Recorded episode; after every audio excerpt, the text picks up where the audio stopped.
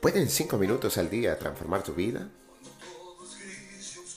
¿Pueden 5 minutos hacer la diferencia? Hola, muy buen día, mis amigos. Empezamos esta jornada con la certeza de poder comprender que somos mensajeros del amor, la paz y la abundancia. La palabra que vamos a meditar el día de hoy representa mucho de lo que soy, de lo que amo hacer y del verdadero sentido de este espacio. El término mensajero me representa en toda su integridad y considero es uno de mis propósitos superiores en este plano material. Como es habitual, empezaremos con la historia de este término. Mensajero tiene raíces latinas y está compuesto por la raíz misus, que significa mandado, más el sufijo ero, que denota oficio o profesión.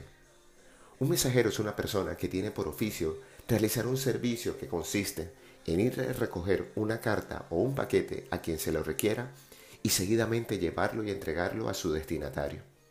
Generalmente dentro de una misma población, nos dice el diccionario. A nivel organizacional, es el responsable de la distribución y entrega de los documentos. Pero, ¿de dónde salió este noble oficio? La historia de la mensajería y paquetería es antiquísima.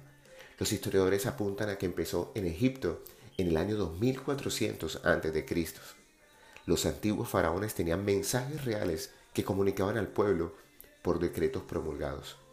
Más adelante, los romanos y griegos también utilizaron un sistema de correo postal.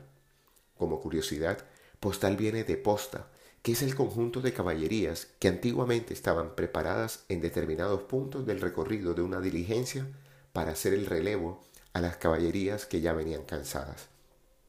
Y hasta hace no muchos años, era una costumbre muy común enviar una tarjeta postal, una tarjeta de correo, que era una pieza rectangular de cartulina o cartón fino, preparada para escribir y enviar por el correo tradicional sin necesidad de utilizar un sobre.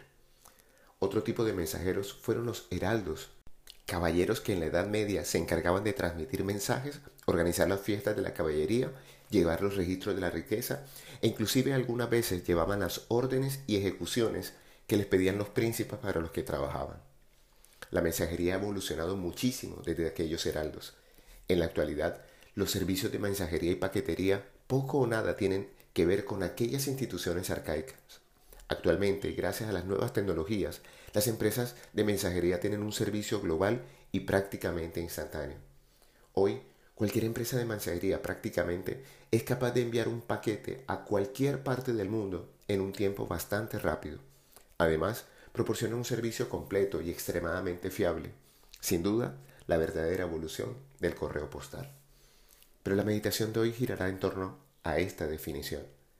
Un mensajero es el que lleva un mensaje, recado, despacho o noticia a alguien, pero aquel que también con su presencia anuncia algo. Un Real Pro es un mensajero. Es alguien que sabe que su sola presencia es sanadora y restauradora. Somos mensajeros por cuanto somos testigos de un amor inmenso, infinitamente superior a nosotros, y no podemos quedarnos con esta noticia solo para nosotros mismos. Cuando nos conectamos con los mensajes espirituales, no podemos dejar de pensar en aquel que anunció las buenas nuevas en los textos sagrados de la Torá, la Biblia y el Corán.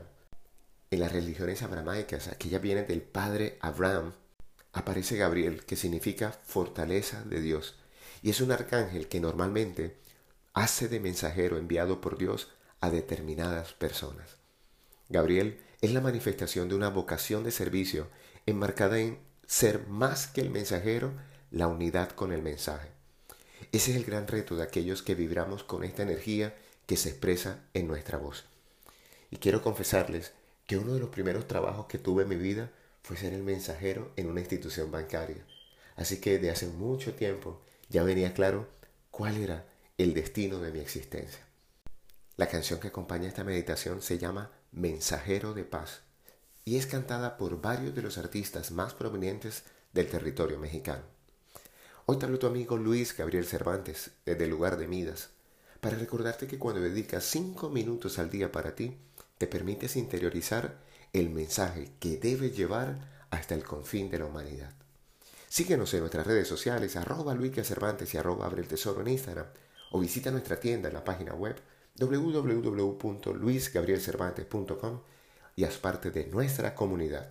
Un gran abrazo y recuerda, frotando tus manos, algo bueno va a pasar.